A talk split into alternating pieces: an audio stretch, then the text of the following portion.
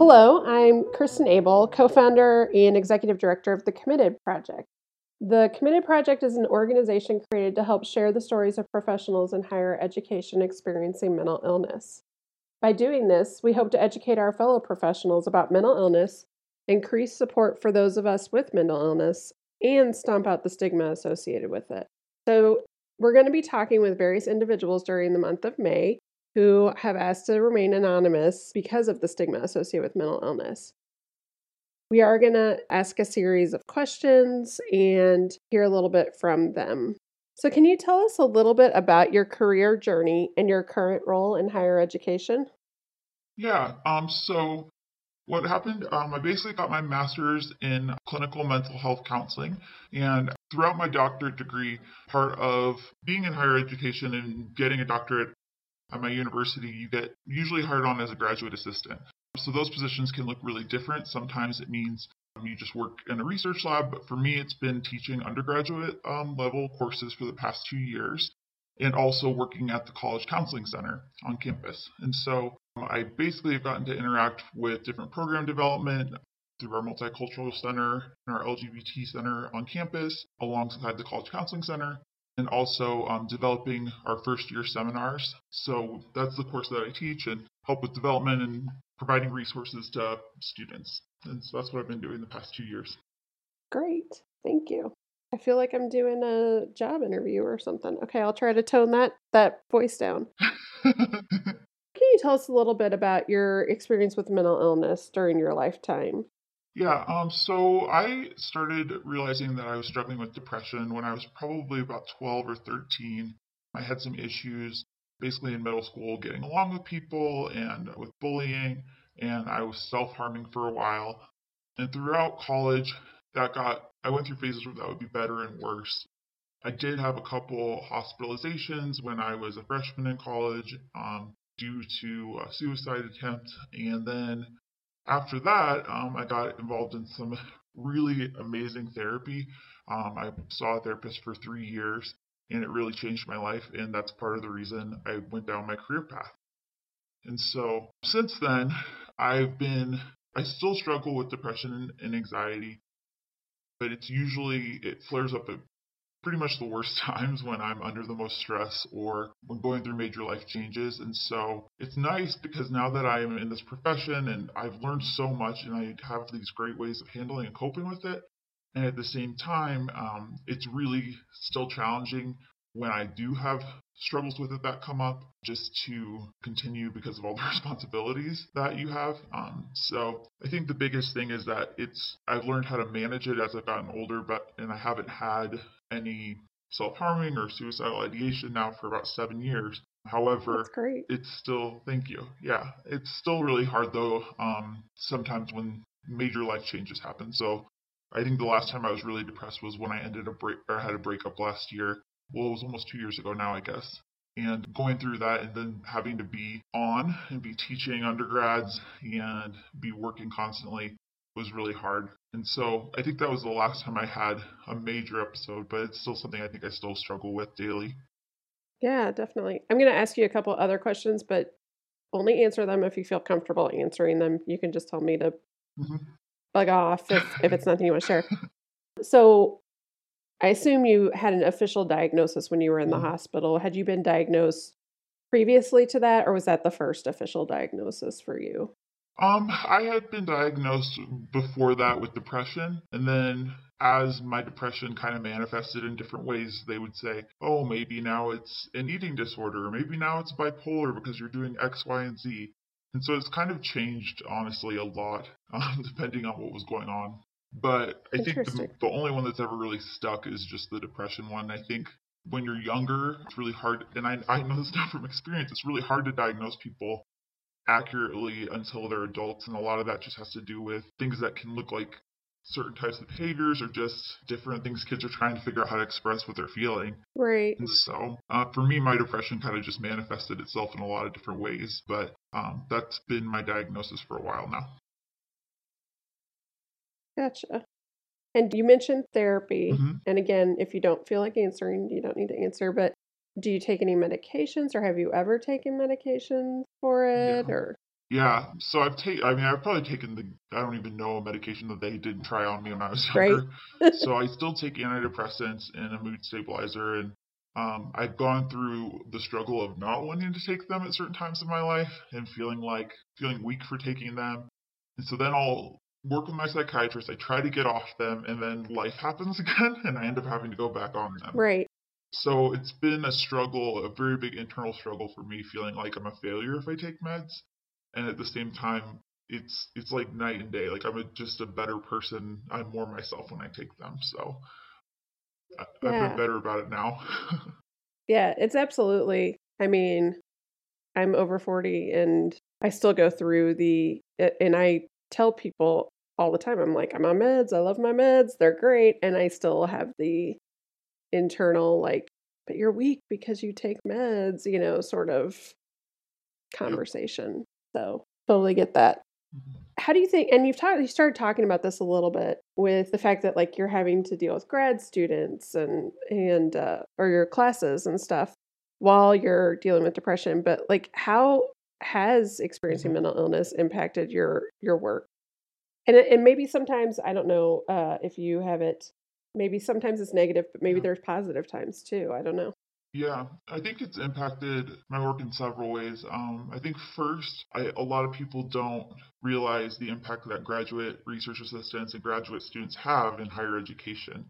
I mean, I, I think back to my undergrad and how many of my teachers were grad students. And so it's really hard sometimes to, we have a lot of expectations on us balancing our coursework, balancing teaching, and then balancing other things. And so things will slip through the cracks if when I am depressed. Um, I will often have to say like, "Hey, I've got a migraine or something" to try to take my sick days because there's also even I feel like an enhanced stigma when you're working at a counseling center or other things because I'm always afraid that they're going to say like, "Oh, you have depression. You shouldn't be counseling people. You're not good at this." Oh, that's interesting. I hadn't thought about that. Yeah, and so it, it comes up a lot, and I actually have a lot of the I've done some research on basically like vicarious trauma and secondary traumatic stress in counselors, and a lot of the research says that like if you've been through um, whether it's trauma or mental illness or you've been through some of this stuff, going in and being a counselor, you can be a more effective counselor. And so I think it's helped me connect with my clients in a way that other people might not, because I've actually been where a lot of them are sitting. So I do really well connecting to my clients for that reason. And at the same time, I have to always be monitoring my self care and where I'm at, um, just to make sure I should be be doing my work. I think the the fear though is that someone's going to tell me, "Oh, you can't be a counselor because you have depression," or you know, you shouldn't be teaching these students about health and wellness or about psychology when you have depression. So that comes that fear comes into play a lot um, for me at least. Yeah. Yeah, I could totally see that. I hadn't really thought about the fact that there might be almost exaggerated hmm stigma around it in that profession. Yeah. Yeah, we preach self care all the time to our colleagues and to each other, especially in this field with um, what we work with. But it doesn't, though we talk about it a lot, I don't know that it really happens in the graduate field. Everyone's trying to get research published, and your your time's split in a hundred different directions. And so I think we talk the talk a lot as counselors, and it doesn't necessarily always happen. And and I don't know about you know every other university, but our university has seen a huge increase this year in students with mental health issues. Our counseling center has a huge wait list. It's been a really um, busy year, and with that, I feel like you almost get pulled into it even more into you know taking away your time to take care of yourself. Absolutely. Yeah. So we talked about a little bit about why you might not want to share with with others. Um, are there other reasons that you wouldn't want other people to know about your mental illness? I mean, we're doing this anonymously because we know that there's reasons, but I, I'm just kind of curious to hear from Mhm. you if there's other things that you're concerned about.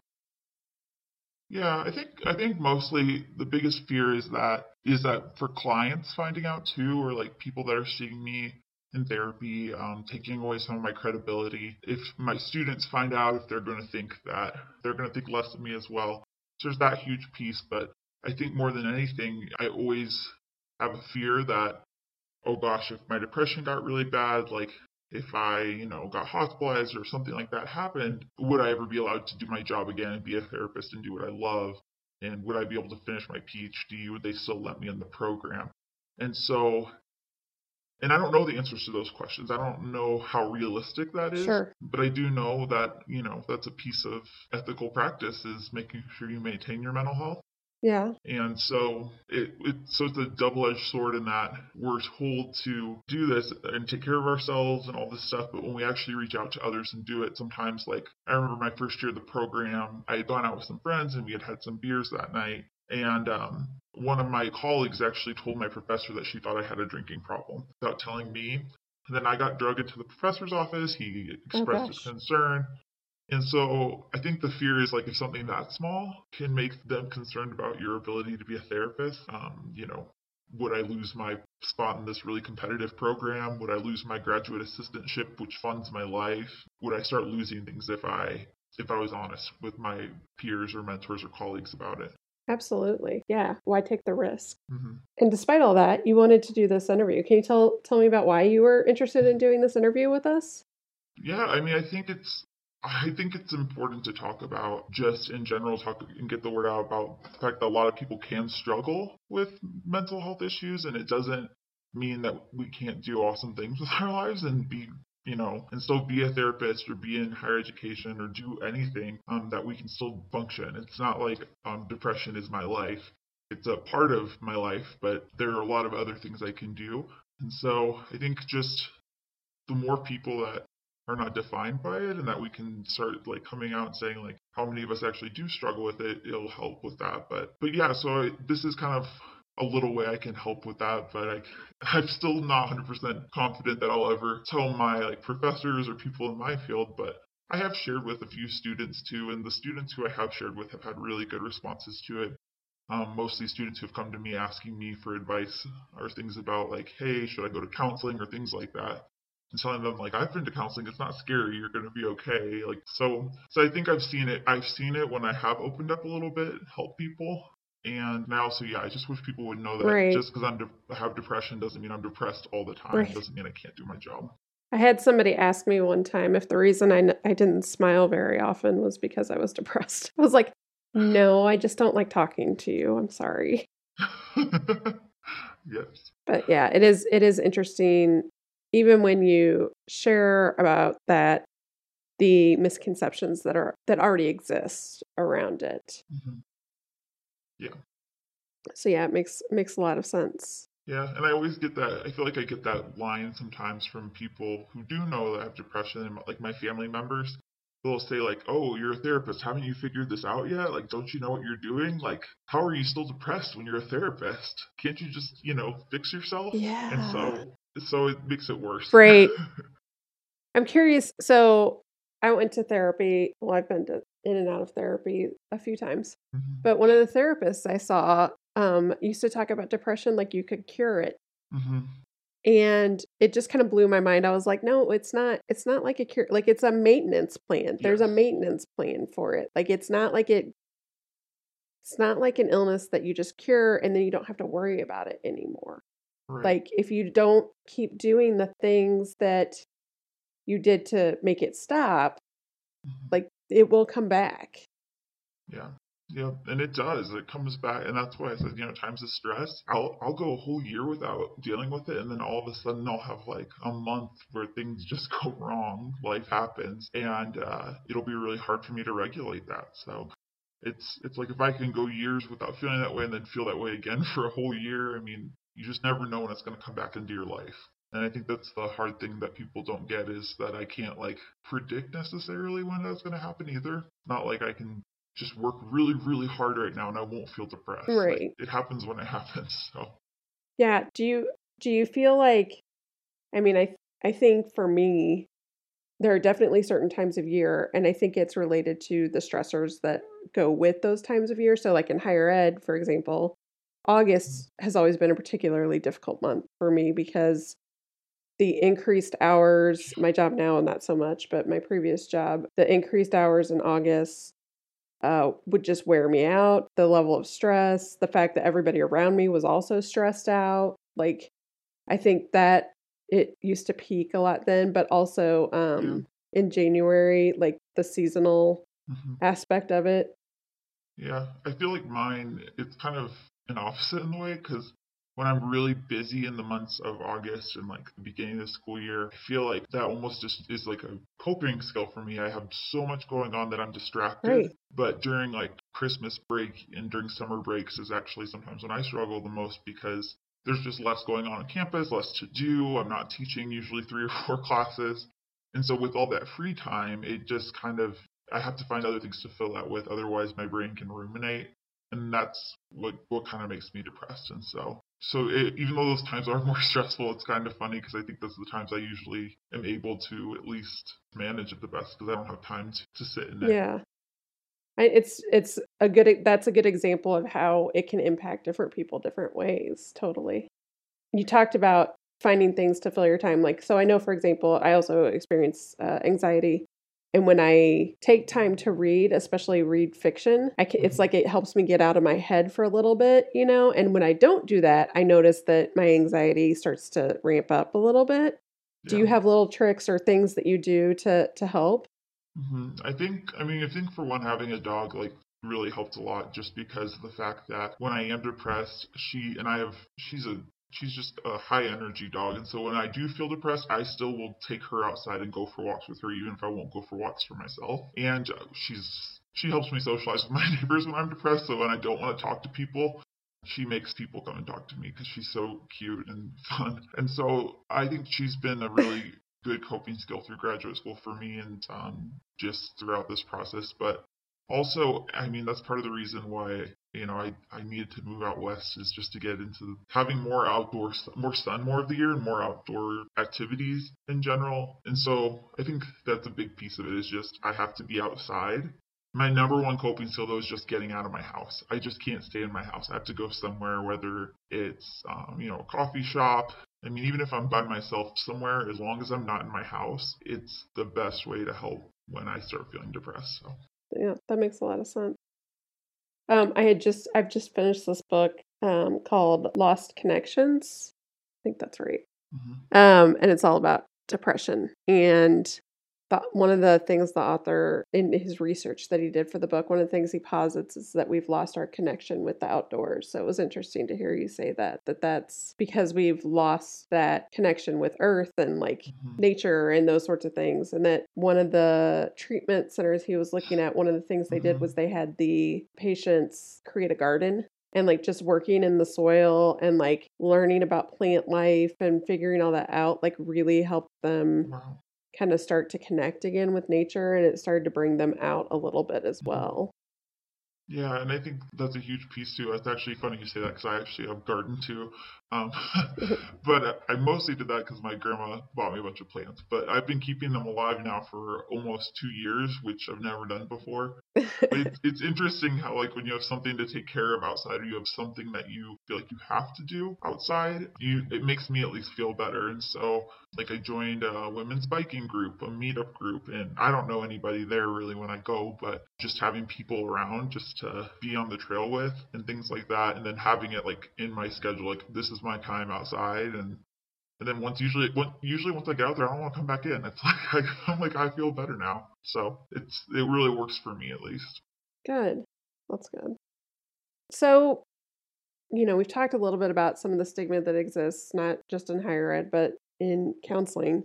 But if you could mm-hmm. suggest maybe just one thing that you think the higher ed community could do to decrease the stigma around mental illness or make higher ed a better place for people with mental illness to work and to learn, what would that be?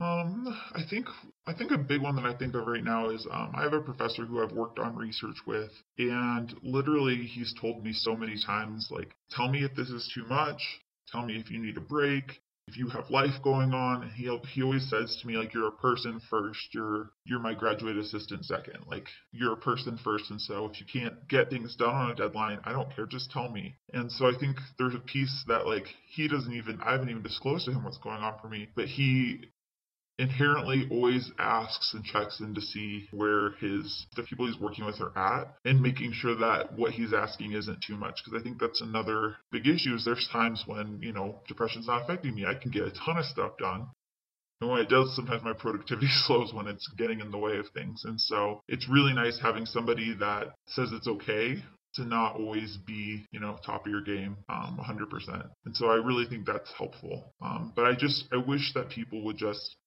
leave that door open to say like, hey, if you are, you know, going through something rough, just tell me you're going through something. You don't tell me what, but you know, like let's get space for you know mental health days if you need to stay home. And sometimes for me that looks like staying home. I'm, if i'm depressed i stay home and do all my laundry and stuff and just try to get my life in order so that i can feel better. And uh, if i need like one of those a month that'd be my only sick day like probably for the whole semester. And so i wish we could allow like just i guess open conversations when things are getting overwhelming and then even just like allowing people to say like hey i need i need it just a day off and not have to lie and be like oh i have a migraine or other things you know? I wish i could just be honest and be like hey i need a day off to like go sit in my pajamas and you know right. start to feel better. Just not be around people and not have to work mm-hmm. today.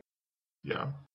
Get my brain straight yeah and i think it's that like i piece of when i'm depressed and i have to be around people all day then i get home and it's like I can't even relax. I'm just exhausted emotionally from that interaction. And some days I just need not even like I don't need to like necessarily miss a day. It's like I just need a few hours. Like I need a break. Yeah. And so it's just really hard to ask for that. Are there signs like that you know when a depression's coming on or when you can tell you're starting to sink a little bit? Mm-hmm. I always lose my appetite. That's like my first that's the most obvious one for me. I will have trouble just like eating anything. And um, for me, I can't sleep at night when I start to get depressed. And so it kind of spirals for me from there, like the very obvious like physical symptoms. But interacting with people when I'm starting to get depressed, I'm an extremely outgoing person, like so extroverted, and I get my energy from being around people. So when I start bailing on my friends or bailing on, you know, different events or things that I know I sh- usually would love to go to. Those are kind of times when I'm like, I need to probably check in with myself and figure out what's going on. Um, and so I withdraw a little bit. Sure. Do you have like a like a almost like a safety net? Like for me, because of course I'm married and I have a kid. Like they pick up pretty quickly when I'm starting to get there, but I can I and I know even before that, and I'll usually say, "Hey, I need you to keep mm-hmm. an eye on me you know, or whatever. Give him a heads up that like something's doesn't feel right and I don't know if it's going to be full blown, yeah. but something's not right. Yeah, I've got a couple good friends, and that's it's a blessing and a curse because having friends who are other graduate students in mental health programs or in related, you know, psychology fields, we're also busy, and so sometimes you feel like I get a perceived burdenness that like I shouldn't be telling them that. They're going through a lot too. But I've been getting better over time at just like you know letting some people see that part of myself and sometimes I'll even just be like, hey, I don't even need to like talk, but can you just come over and like sit here and do homework with me? Or can we just go to a coffee shop or go for a walk? And so I find ways to tell people I need help, I guess, without actually saying, like, here's what's going on. Usually I'm like, I just had a really bad day. Can we just hang out? I don't try to like tell them. I have one good friend though that she always, every single time I like tell her I don't want to hang out, she's like, do you really not want to hang out or are you feeling bad? And so, like, are you sure? And so, it, like, is this uh, you don't want to hang out, or is this say I need to make you hang right, out? exactly. And so, I have one person that does that for me for sure. And I can always, I mean, my parents, even though they don't live nearby, um, they sure. check in on me too. So that's good. Mm-hmm. And you've got your dog. Yes, and trust me, she notices when I'm not feeling good. Yeah, it's like uh, that when I'm not feeling good is when I'll have a pile of toys next to me because she just starts bringing me things to play with. So oh, whatever she so thinks cute. what makes her happy will make me happy. So oh, I love that. That's great. Okay, well, I I think that's most of our my questions. Is there anything else like that mm-hmm. if you wanted to share one thing about mental illness in higher ed or anything like that?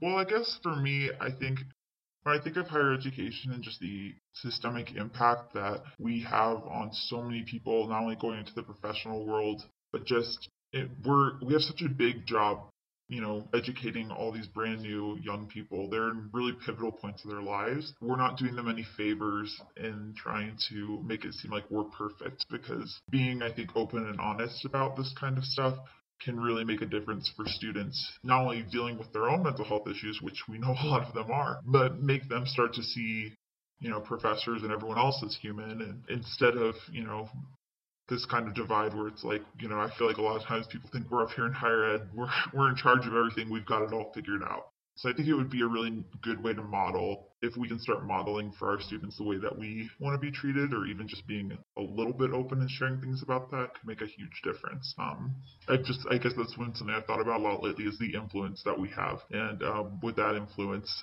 if we continue to ignore this huge part of this huge part of ourselves and this huge piece then we're just going to be continuing that. So, so I think this is really great, and I'm really glad that there are other people out there who who are open about it because it's I know how hard it is to be. So, yeah, I think you're you're dead on. That's one of the things that I think I've always struggled with a little bit is that if we can't show people that you can have mental illness and be successful and be a part of society and do things, you know, have a job and work with people I don't know that they ever understand that that's a, that's a possibility. And so I that's just one of the things that I think is so important. So I really uh, appreciate that you are sharing your story, and I think there's a lot of lot of good stuff you said that um, has given me food for thought, and I hope will give some of our other listeners food for thought as well. So, all right, thank you. Yeah, thanks so much for having me. Thanks for listening to the Committed Podcast, where we're working to fight stigma for professionals working in higher education. You can find more of our work on our website, www.thecommittedproject.org, and come say hi on Facebook, Twitter, or Instagram by shooting us a message at The Committed Project. If you liked what you heard or want to reach our contributors and let them know and thank them for contributing, you can leave us a review on iTunes, Stitcher, or SoundCloud, or wherever you're listening.